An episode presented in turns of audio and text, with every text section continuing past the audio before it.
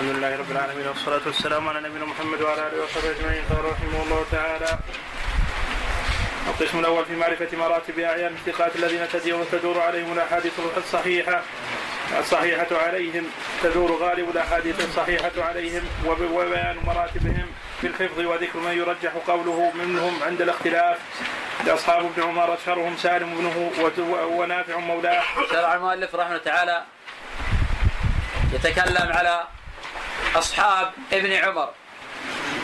تقدم عندنا الإشارة إلى بعض الطبقات. وذكر المؤلف رحمه الله تعالى الزهري وذكر أصحابه. وذكر الأعمش وذكر أصحابه. وذكر نافعا وذكر أصحابه. وقلنا هناك أن المؤلف سيعود مرة أخرى إلى ذكر الطبقات. ولكن في رسالة مستقلة من ابن رجب وليس على شرح قول أبي عيسى ولا على شرح علله. الآن شرع المؤلف رحمه الله يتحدث عن أصحاب ابن عمر. وابن عمر رضي الله عنه له أصحاب. ومن أجلهم ابنه سالم ومولاه نافع. وقد اختلف الحفاظ. أيهما أوثق وأصح حديثا. واختلفت الرواية عن الإمام أحمد. فتارة يرجح سالما وتارة يرجح نافعا. حقيقة أن كل منهما ضابط ومتقن. وهما متقاربان في الحفظ والضبط. وقد اختلفا في عدة أحاديث. من ذلك من باع عبدا وله مال. أوقفه نافع ورفعه سالم. ومن ذلك الناس كالإبل المئة. أوقفه نافع ورفعه سالم. ومن ذلك فيما سقت السماء العشر. رفعه سالم وأوقفه نافع. وهي حديث الصحاح. قد ذكر ابن عبد البر في التمهيد بأن أكثر الحفاظ على قول سالم. وأن هذه الأحاديث مرفوعة. وهذا صنيع البخاري. فقد أورد هذه الأحاديث في صحيح مرفوعة ووافقه مسلم على بعضها. وذهب بعض الحفاظ إلى ترجيح قول نافع على سالم. وحكم على هذه الأحاديث كلها بالوقف وأعل الرفع فيها على معنى أن نافعا أوثق من سالم. في ابن عمر. والظاهر والعلم عند الله في كل هذه الأحاديث أن القول ما قال سالم وليس من باب أنه أوثق من نافع وإنما دلت قرائن على أن القول قول سالم. وعلى هذا تكون هذه الأحاديث مرفوعة إلى رسول الله صلى الله عليه وسلم. تقدم أن الترجيح في زيادة الثقة أو في الرفع أو في الوقف ينبني على القرائن. فإن الأئمة لا يحكمون على الزيادة بالقبول مطلقا ولا يردون ذلك مطلقا ولا يحكمون بحكم كلي وإنما يبنون في ذلك على القرائن. فقد يقبلون في هذا الموضع ويردونه في موضع آخر. فنحن في هذه المواضع الثلاثة نرجح قول سالم ولكن قد في مواضع أخرى نرجح قول نافع. فلا نجعل في ذلك قاعدة كلية. وتقدم عندنا الحديث على لا تنتقل المرأة المحرمة. وقد روى الليث بن سعد وجويرية وموسى بن عقبة وابن إسحاق وآخرون عن نافع عن ابن عمر عن النبي صلى الله عليه وسلم. ورواه مالك وأيوب وعبيد الله بن عمر العمري عن نافع موقوفا. وأوثق الناس في نافع مالك وأيوب وعبيد الله بن عمر العمري وعمر بن نافع وليس واحد من هؤلاء إلا وأوقفه. والذين رفعوا ليس أحد منهم من الطبقة الأولى ولا من الطبقة الثانية بل ولا من الطبقة الثالثة. ما في أحد من هؤلاء من الطبقة الأولى ولا من الثانية ولا من الثالثة في نافع. كلهم من الرابعة فما فوق. وهم الذين رفعوا. ولكن البخاري رحمه الله في صحيحه رجح المرفوع. وذهب إلى الكثرة ولم يذهب إلى الثقة والضبط. وهذا بناء على أنه يبنى هذا الحكم على القرائن. ومن ذلك حديث نافع عن ابن عمر. أن النبي صلى الله عليه وسلم قال من حلف فقال في حلفه إن شاء الله لم يحنث. جاء مرفوعا وجاء موقوفا على ابن عمر. فرواه مالك وعبيد الله بن عمر العمري عن نافع عن ابن عمر موقوفا. ورواه أيوب عن نافع عن ابن عمر عن النبي صلى الله عليه وسلم.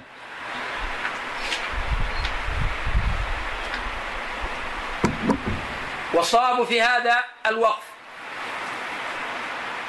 فإن من أوقفه أرجح ممن رفعه. وعلى كل هذه أمثلة يبنى عليها. فلا نعطي في هذه المسألة حكما كليا نجمع الطرق ونجمع من زاد هذه اللفظة ومن لم يذكرها ومن رفع الحديث ومن أوقفه وأرسله. ونبني على ذلك بالقرائن. لكن نشير إشارات على عجل دون ذكر الأسانيد. لبيان فقط متى نقبل متى لا نقبل. مثلا زيادة من المسلمين في زكاة الفطر مقبولة. زادها مالك عن نافع عن ابن عمر. زيادة ويحركها في التشهد. هذه شاذة. زائدة من زائدة. لفظة الأخرى ولا يحركها. هذه شاذة. زيادة وحنى أصبعه شيئا هذه زيادة شاذة. زيادة سماك عن قميص بن هلب عن أبيه في وضع اليدين على الصدر هذه زيادة شاذة.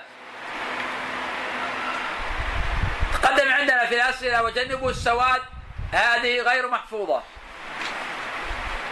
زيادة وتوضأ لكل صلاة هذه غير محفوظة. زيادة إنك لا تخلف الميعاد هذه زيادة غير محفوظة.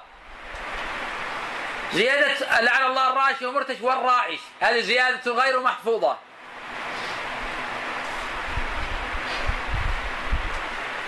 نعم. واشهرهم وأشهرهم سال سالم بن وما نافع مولى وقد اختلف في الأحاديث في أحاديث ذكرناها في باب رفع اليدين في الصلاة. وقفا نافع ورفع سالم وسئل أحمد إذا اختلف فلأيهما تقضي؟ فقال كلاهما ثبت. ولم يرى أن أن يقضي لأحدهما على الآخر. نقله عن مرودي. ونقل عثمان الدارمي عن ابن معين نحوه. مع ان مع أن أن المرودي نقل عن أحمد أنه مال إلى قول نافع في حديث من باع عبدا له مال. وهو هذا الذي ذهب إليه البخاري. من باع عبدا هذا ذهب إليه البخاري. ومال رحمه الله تعالى إلى رفعه. نعم. وهو وقف وكذلك نقل غيره عن أحمد أنه رجح رجح قول نافع في وقف حديث فيما سقط السماء العشر. لكن البخاري ذهب إلى قول سالم وأن الصواب رفعه. كما ذهب في الذي قبله الصواب رفعه. كما ذهب في حديث الناس كالابل المئة الصواب رفعه. ورجح النسائي والدار قطني قول نافع في وقف ثلاثة أحاديث فيما سقط السماء العشر. وحديث وحديث وحديث من باع عبدا له مال. وحديث تخرج نار من من قبل اليمن. وكذا حكى الأثرم عن غير أحمد أنه رجح قول نافع في هذه الأحاديث وفي حديث الناس كابن مئة أيضا. وذكر ابن عبد البر أن الناس رجحوا قول سالم في رفعها. أصحاب نافع مولى بن. عمر. رجع ابن عبد البر رحمه الله تعالى تقدم هذا قول الجمهور. وأن الصواب نعم هو قول سالم في ذلك. والسلام على نبينا محمد وعلى آله وصحبه أجمعين. قال رحمه الله تعالى اصحاب نافع مولى بن عمر. وقد تقدم عن علي بن المديني أنه قسمهم تسع طبقات وذكر أعلاها. تقدم عندنا أصحاب نافع. بالأمس أخذنا أصحاب ابن عمر. تحدثنا عن رواية نافع ورواية سالم. اليوم نتناول رواية نافع وأصحاب نافع. وقد تقدم في كلام مضى الحديث عن طبقات ثلاثة من الأئمة وهما الزهري والأعمش ونافع. والآن هذا في زيادة كلام. على مراتب أصحاب نافع. وأصحاب نافع الكبار هم مالك وعبيد الله بن عمر العمري.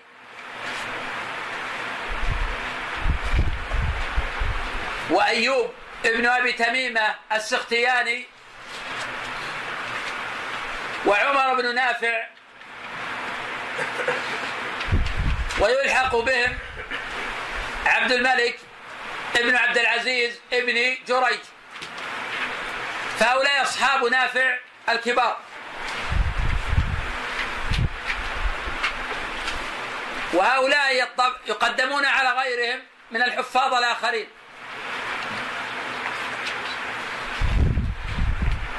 وقلنا أن الطبقة تقسم على ثلاثة مبادئ. الأول الحفظ والضبط. الثاني الملازمة.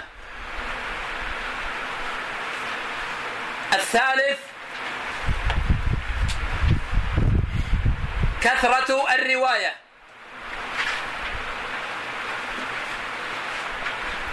إذا كان الرجل مكثرا وضابطا وملازما للشيخ تقدمت طبقته على غيره.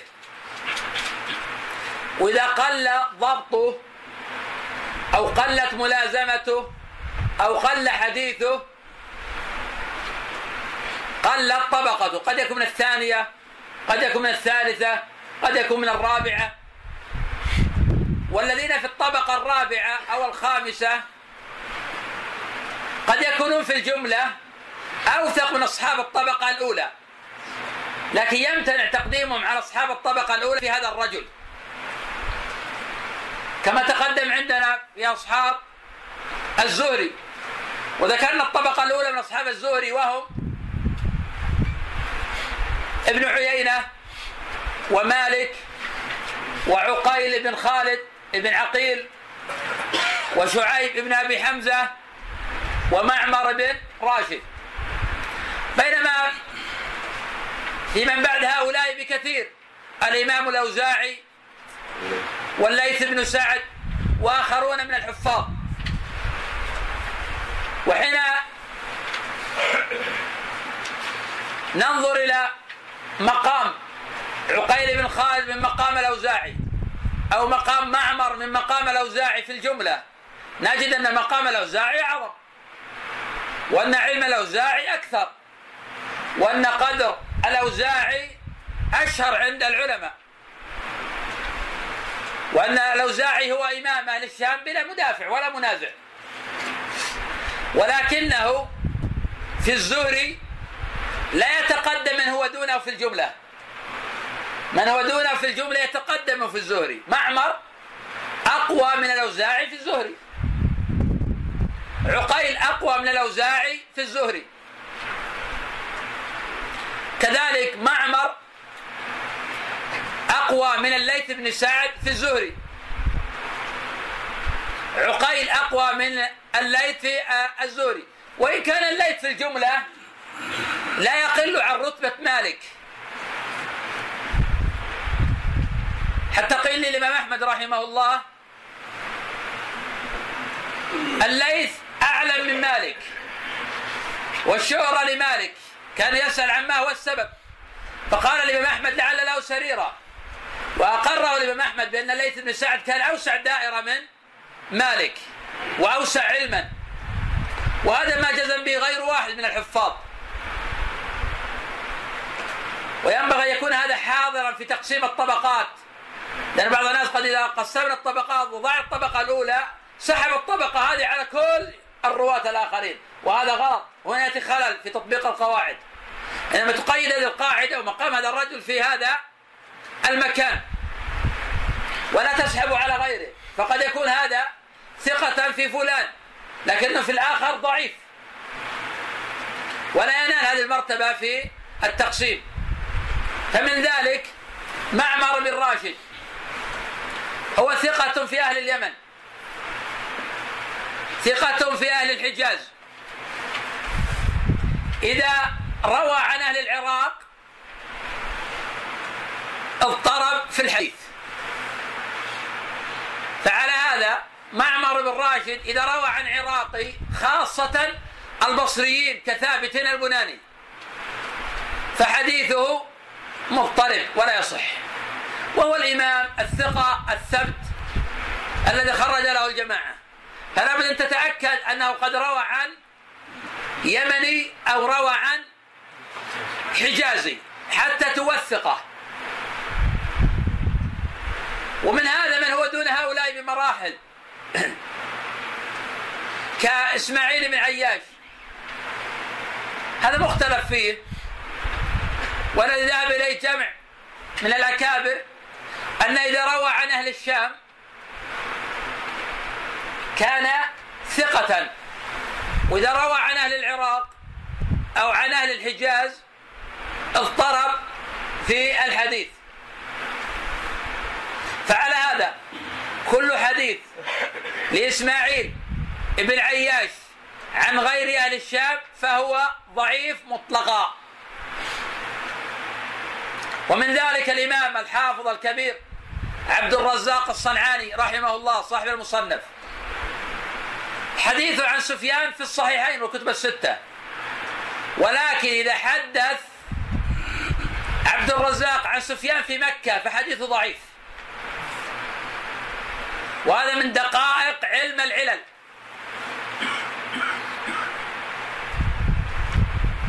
فمن هذا حديث سفيان عبد الرزاق عن سفيان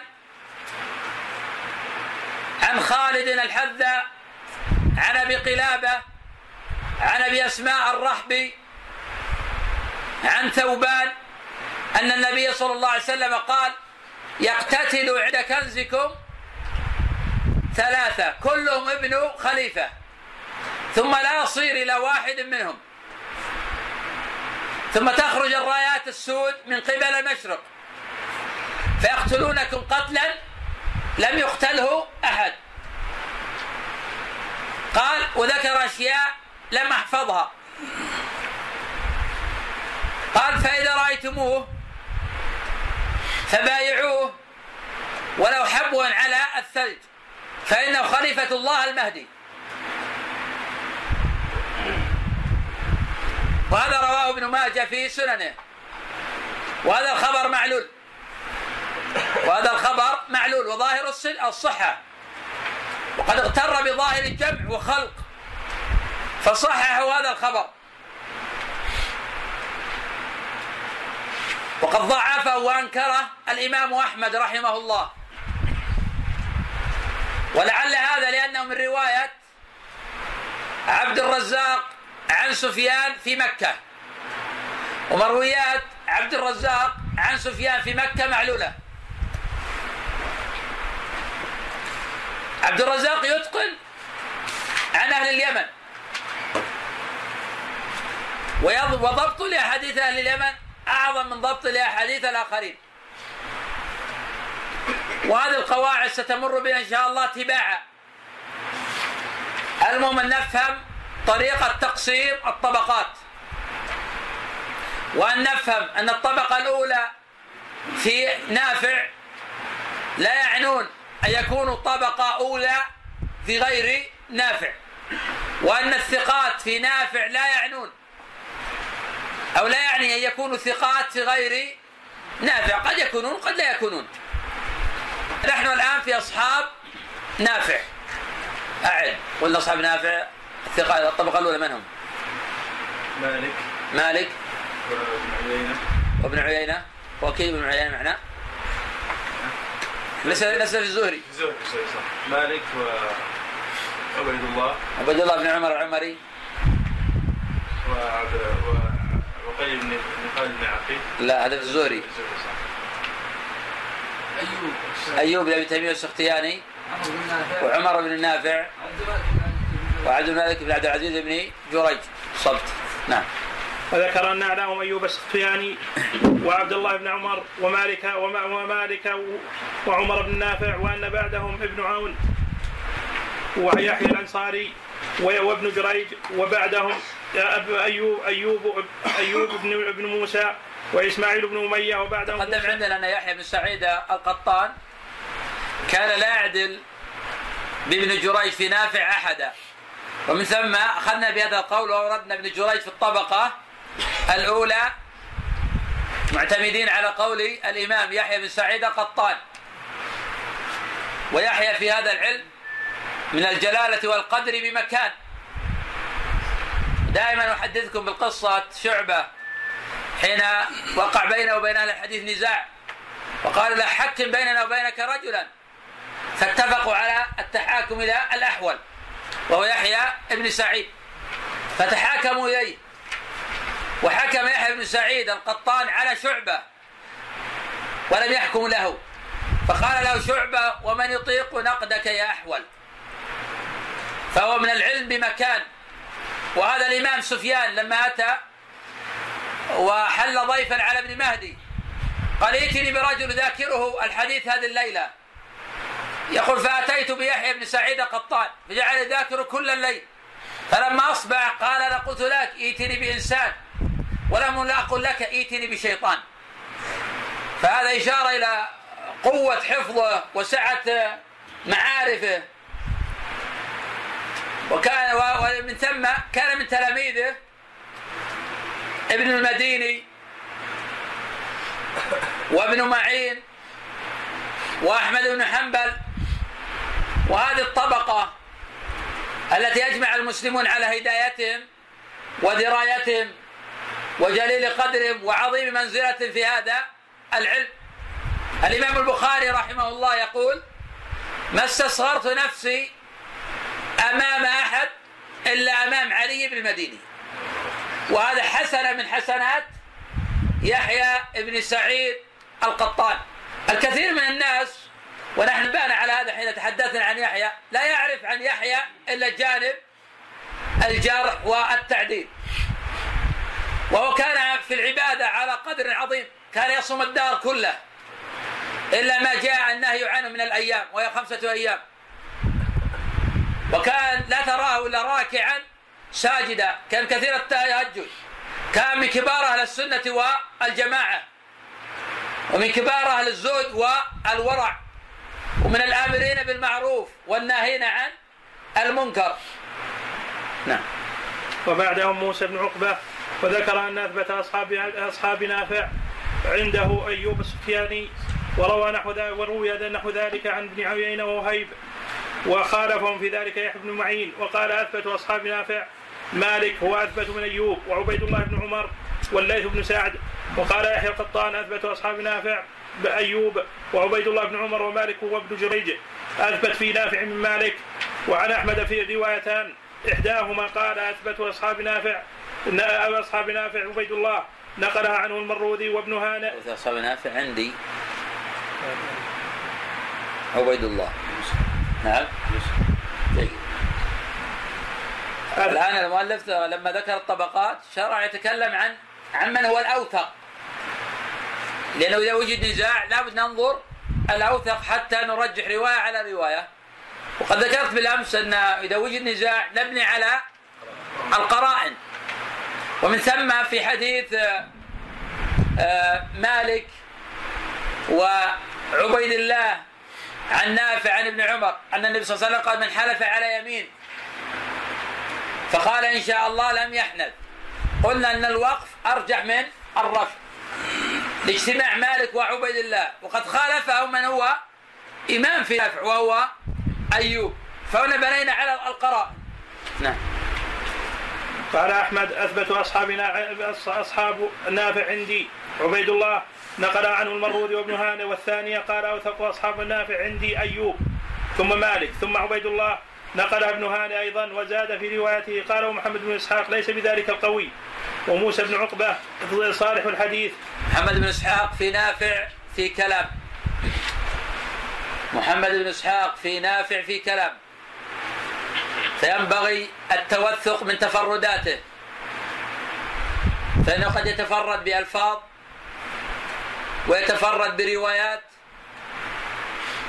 لا يتابعه عليها غيره.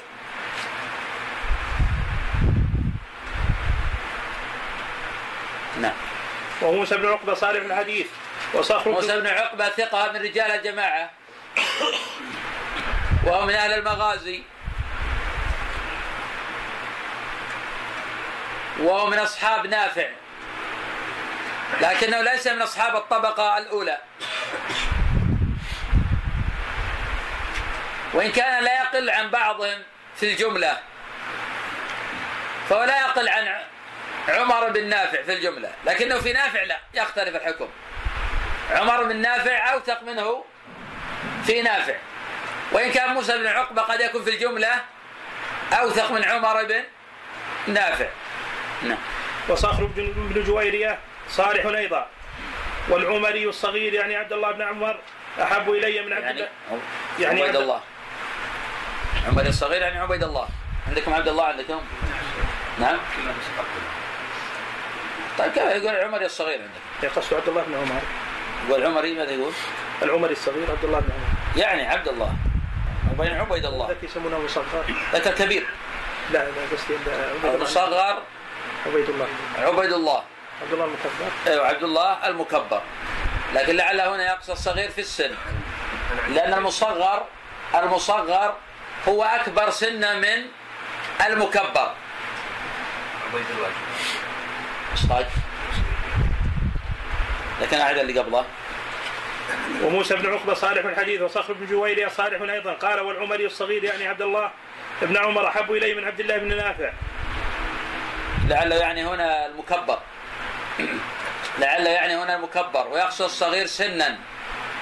لا بد من هذا لأن عبيد الله المصغر لا يختلف فيه في آه، نافع.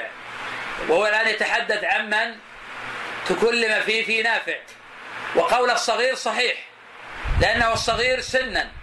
ولم يقل المصغر اسما. ففرق بين المصغر اسما والصغير سنا. ولفظ الصغير صحيح وقوله يعني عبد الله هو الصواب يعني عبد الله هو الصواب لأنه هو الذي تكلم فيه. وأيضا عبد الله بن عمر العمري الذي يعرف بالمكبر ضعيف الحديث مطلقا. نعم. وقال ابن معين موسى بن عقبة ثقة وقال كانوا يقولون ليس هو بنافع مثل مالك. وروى وروي عن يحيى بن معين بن معين أنه ل- لم لم يفضل من أصحاب نافع من أصحاب نافع الكبار احدا الكبار أحدا. قال عثمان بن سعيد قلت ليحيى أيوب أحب إليك من نافع أو عبيد الله؟ قال كلاهما ولم يفضل. قلت فمالك أحب إليك من نافع عن نافع أو عبيد الله؟ قال كلاهما ولم يفضل. قلت فعبد الله العمري. فما ما حاله في نافع؟ قال صالح. قلت فالليث بن سعد كيف حديثه عن نافع؟ قال صالح صالح ثقة. ومما اختلف فيه أصحاب فيه أصحاب نافع حديث ومما اختلف فيه أصحاب نافع حديث من حلف فقال إن شاء الله. حديث من حلف بالله من حلف فقال إن شاء الله. فلا حنث عليه. فلا حنث فلا حنث عليه. رفعه أيوب ووقفه مالك وعبيد الله واختلف الحفاظ في الترجيح وأكثرهم رجح قول مالك. أصحاب عبد الله بن عمر بن قدم عندنا هذا هو الصواب. وأن وقف الحديث أرجح من رفعه. نقف على أصحاب عبد الله بن دينار. قال رحمه الله تعالى أصحاب عبد الله بن دينار مولى بن عمر. قال أبو جعفر العقيلي روى شعبة والثوري ومالك وابن عيينة عن عبد الله بن دينار. أحاديث متقاربة عند شعبة عند عنه نحو نحو 20 حديثا وعند الثوري نحو 30 حديثا وعند مالك نحو وعند ابن عيينة بضعة عشر حديثا. وقال وأما رواية المشايخ عنه ففيها اضطراب.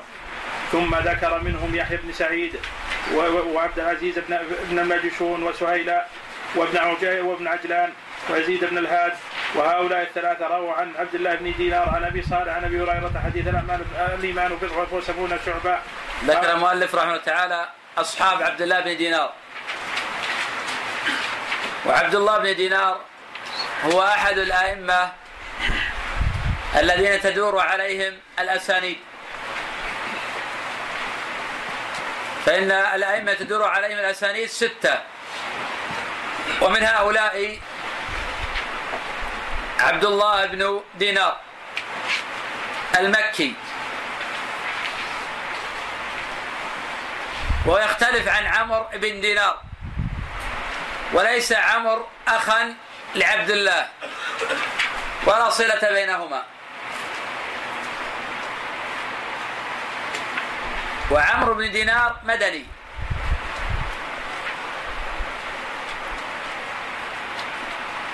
وأصحاب عبد الله بن دينار الكبار هما السفيانان الثوري وابن عيينة وشعبة. فإن هؤلاء هم أوثق الناس في عبد الله بن دينار. ويقدمون على غيرهم. نعم. الإمام بضع سبعون شعبة. قال ولم يتابعهم أحد ممن سمينا من الأثبات ولم يتابع عبد الله بن دينار. عن أبي صالح عليه أحد. قال وقد روى موسى بن عبيدة بن عبيدة ونظراؤه من عن عبد الله بن دينار أحاديث مناكير. إن الحمد لكن حديث الإمام بضع وسبعون شعبة. هذا وارد في الصحيح. وقد صحح غير واحد من الحفاظ. اختلف الراوي بضع ستون أو بضع وسبعون. ومن رواه عن عبد الله بن دينار كان من الثقات. وأيضا اختلفت بعض نسخ مسلم في هذا الحديث. فجاء في بعضها بضع وستون وجاء في بعضها بضع وسبعون. ولا يبعد يقال بأن لفظة بضع وسبعون ثابتة وقوية. نعم. قال وقد روى موسى بن عبيده ونظراؤه عن عبد الله بن دينار أحاديث مناكير إلا أن الحمل عليه فيها عليهم. انتهى ذكر ما ذكره. وحديث الإمام بضع وستون شعبة مخرج في الصحيحين خرجه البخاري من طريق سليمان بن بلال وخرجه مسلم من طريق سهيل كلاهما عن عبد الله بن دينار به وقول العقيلي لم يتابع عليه شيء يشبه كلام القطان واحمد واحمد وأحمد والبرديجي الذي سبق ذكره في أن الحديث اذا لم يتابع راويه عليه فإنه يتوقف فيه أو يكون منكرا. وقد سبق أيضا كلام أحمد في حديث النهي عن بيع الولاء وعن هبته وقال البرديجي أحاديث عبد الله بن دينار صحاح من حديث شعبة ومالك وسفيان الثوري ولم يزد على هذا ولم يذكر ابن عيينة معهم كما ذكره العقيلي. هؤلاء الأربعة هم أوثق الناس في عبد الله بن دينار. وحديث صحاح ولا يعني أن حديث غيرهم ضعيفة ولكن ينبغي التثبت من ذلك. قد تكون صحيحة وقد تكون ضعيفة. بخلاف حديث موسى بن عبيدة عن عبد الله بن دينار ففيها نظر ولكن قال غير واحد إن هذا ليس من موسى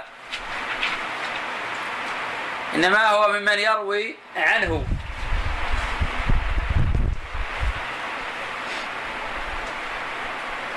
وعبد الله بن دينار هو الذي تفرد عن ابن عمر بحديث نهى رسول الله صلى الله عليه وسلم عن بيع الولاء وعن هبته.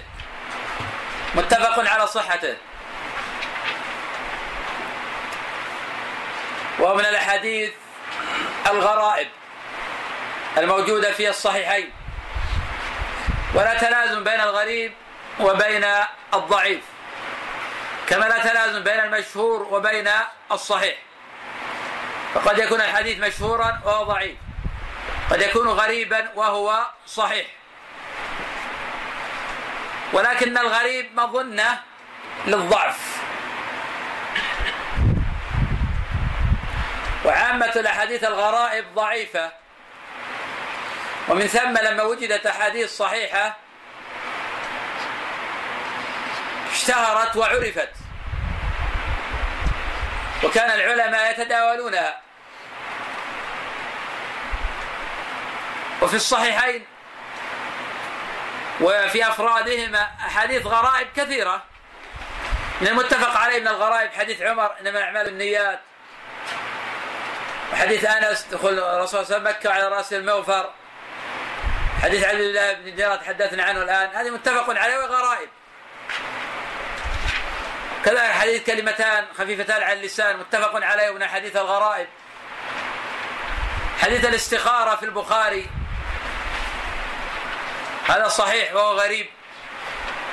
حديث خالد بن مخلد القطواني من عدا لي وليا. غريب وهو صحيح. وفي مسلم شيء كثير أيضا من هذا. كحديث بيت لا تمر فيه جياع أهله. تقدم قول من طعن فيه لأجل سليمان بلال أنه رواه عن هشام بن عروة عن أبي عن عائشة. قلنا أنه حديث قوي. كذلك حصل صلى الله عليه وسلم حين نزل المطر أنه حديث عهد بربه في من تكلم فيه وهو موجود في صحيح الإمام مسلم.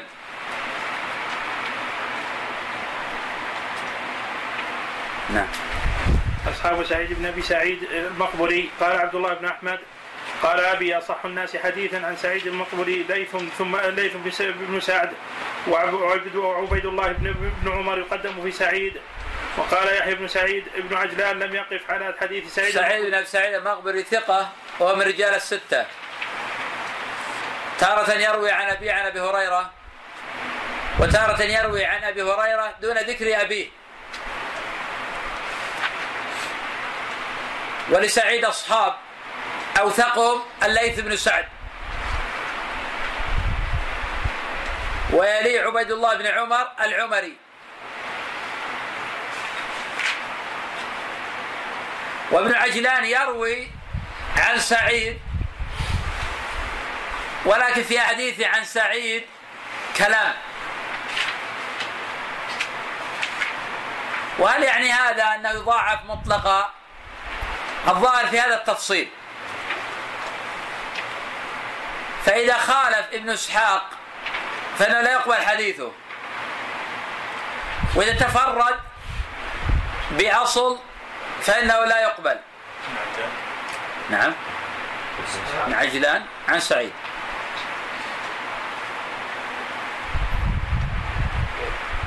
فعلى هذا قد يقبل ابن عجلان عن سعيد المقبري وقد لا يقبل. ولا يضعف مطلقا. وإن كان في حديثه عنه كلام. نعم. وقال يحيى بن سعيد بن عجلان لم يقف على حديث سعيد المقبري ما كان عن من عن أبيه عن أبي سعيد عن أبي هريرة. يعني هذا سبب ضعف مثلا يروي سعيد المقبري عن أبي هريرة عن النبي صلى الله عليه وسلم. فيأتي ابن عجلان فيقول عن سعيد المقبري عن أبيه. وتارة يقول سعيد المقبري عن أبيه عن أبي هريرة. فيأتي ابن عجلان فيقول سعيد المقبري عن أبي هريرة ويسقط أباه. بمعنى أنه لا يميز بين ما يروي سعيد المقبري عن أبيه وبين ما يروي عن أبي هريرة. وسعيد المقبري قد روى عن أبي وروى عن أبي هريرة وأحاديث الصحاح. ولكن تثبت في مرويات ابن عجلان عن سعيد. نعم. نعم. ما يتعمد هذا هذا من سوء حفظه. نعم. لا ما يلزم الصحة. قد نقبل قد لا نقبل. في من يضاعفه مطلقا. ما دام إنه ما يضبط في حديث ضعيف الاصل فلكن نفصل في حديثه. أحسن من التضعيف مطلقا. هو يأتي بالمتن صحيح؟ نعم. المتون يأتي لكن ما دام إنه يغلط في الإسناد هذا دليل على حفظه.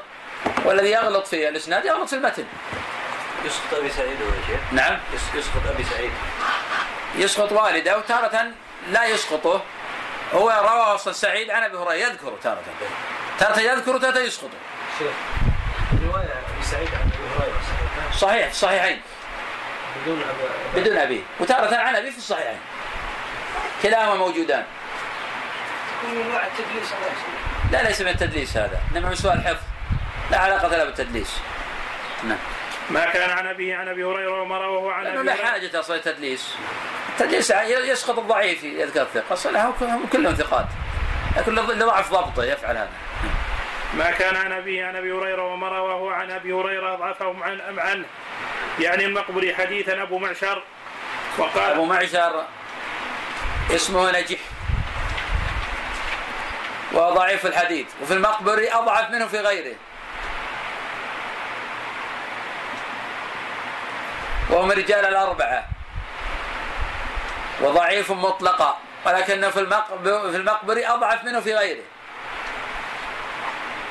نعم. وقال عبد الله أيضا قال أبي بلغني عن يحيى بن سعيد قال لم يقف ابن عجلان على حديث سعيد المقبري عن أبيه عن أبي هريرة فترك أباه.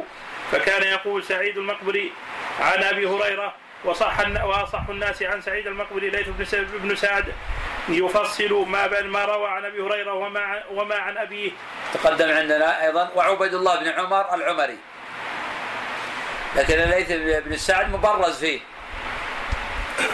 يفقه ويضبط ويتقن ما يرويه سعيد عن أبيه وما يرويه سعيد عن أبي هريرة. قد جزم غير واحد بأن الليث بن سعد أوثق الناس عن سعيد على الإطلاق. وهنا بعض العلماء يقدم على عبيد الله.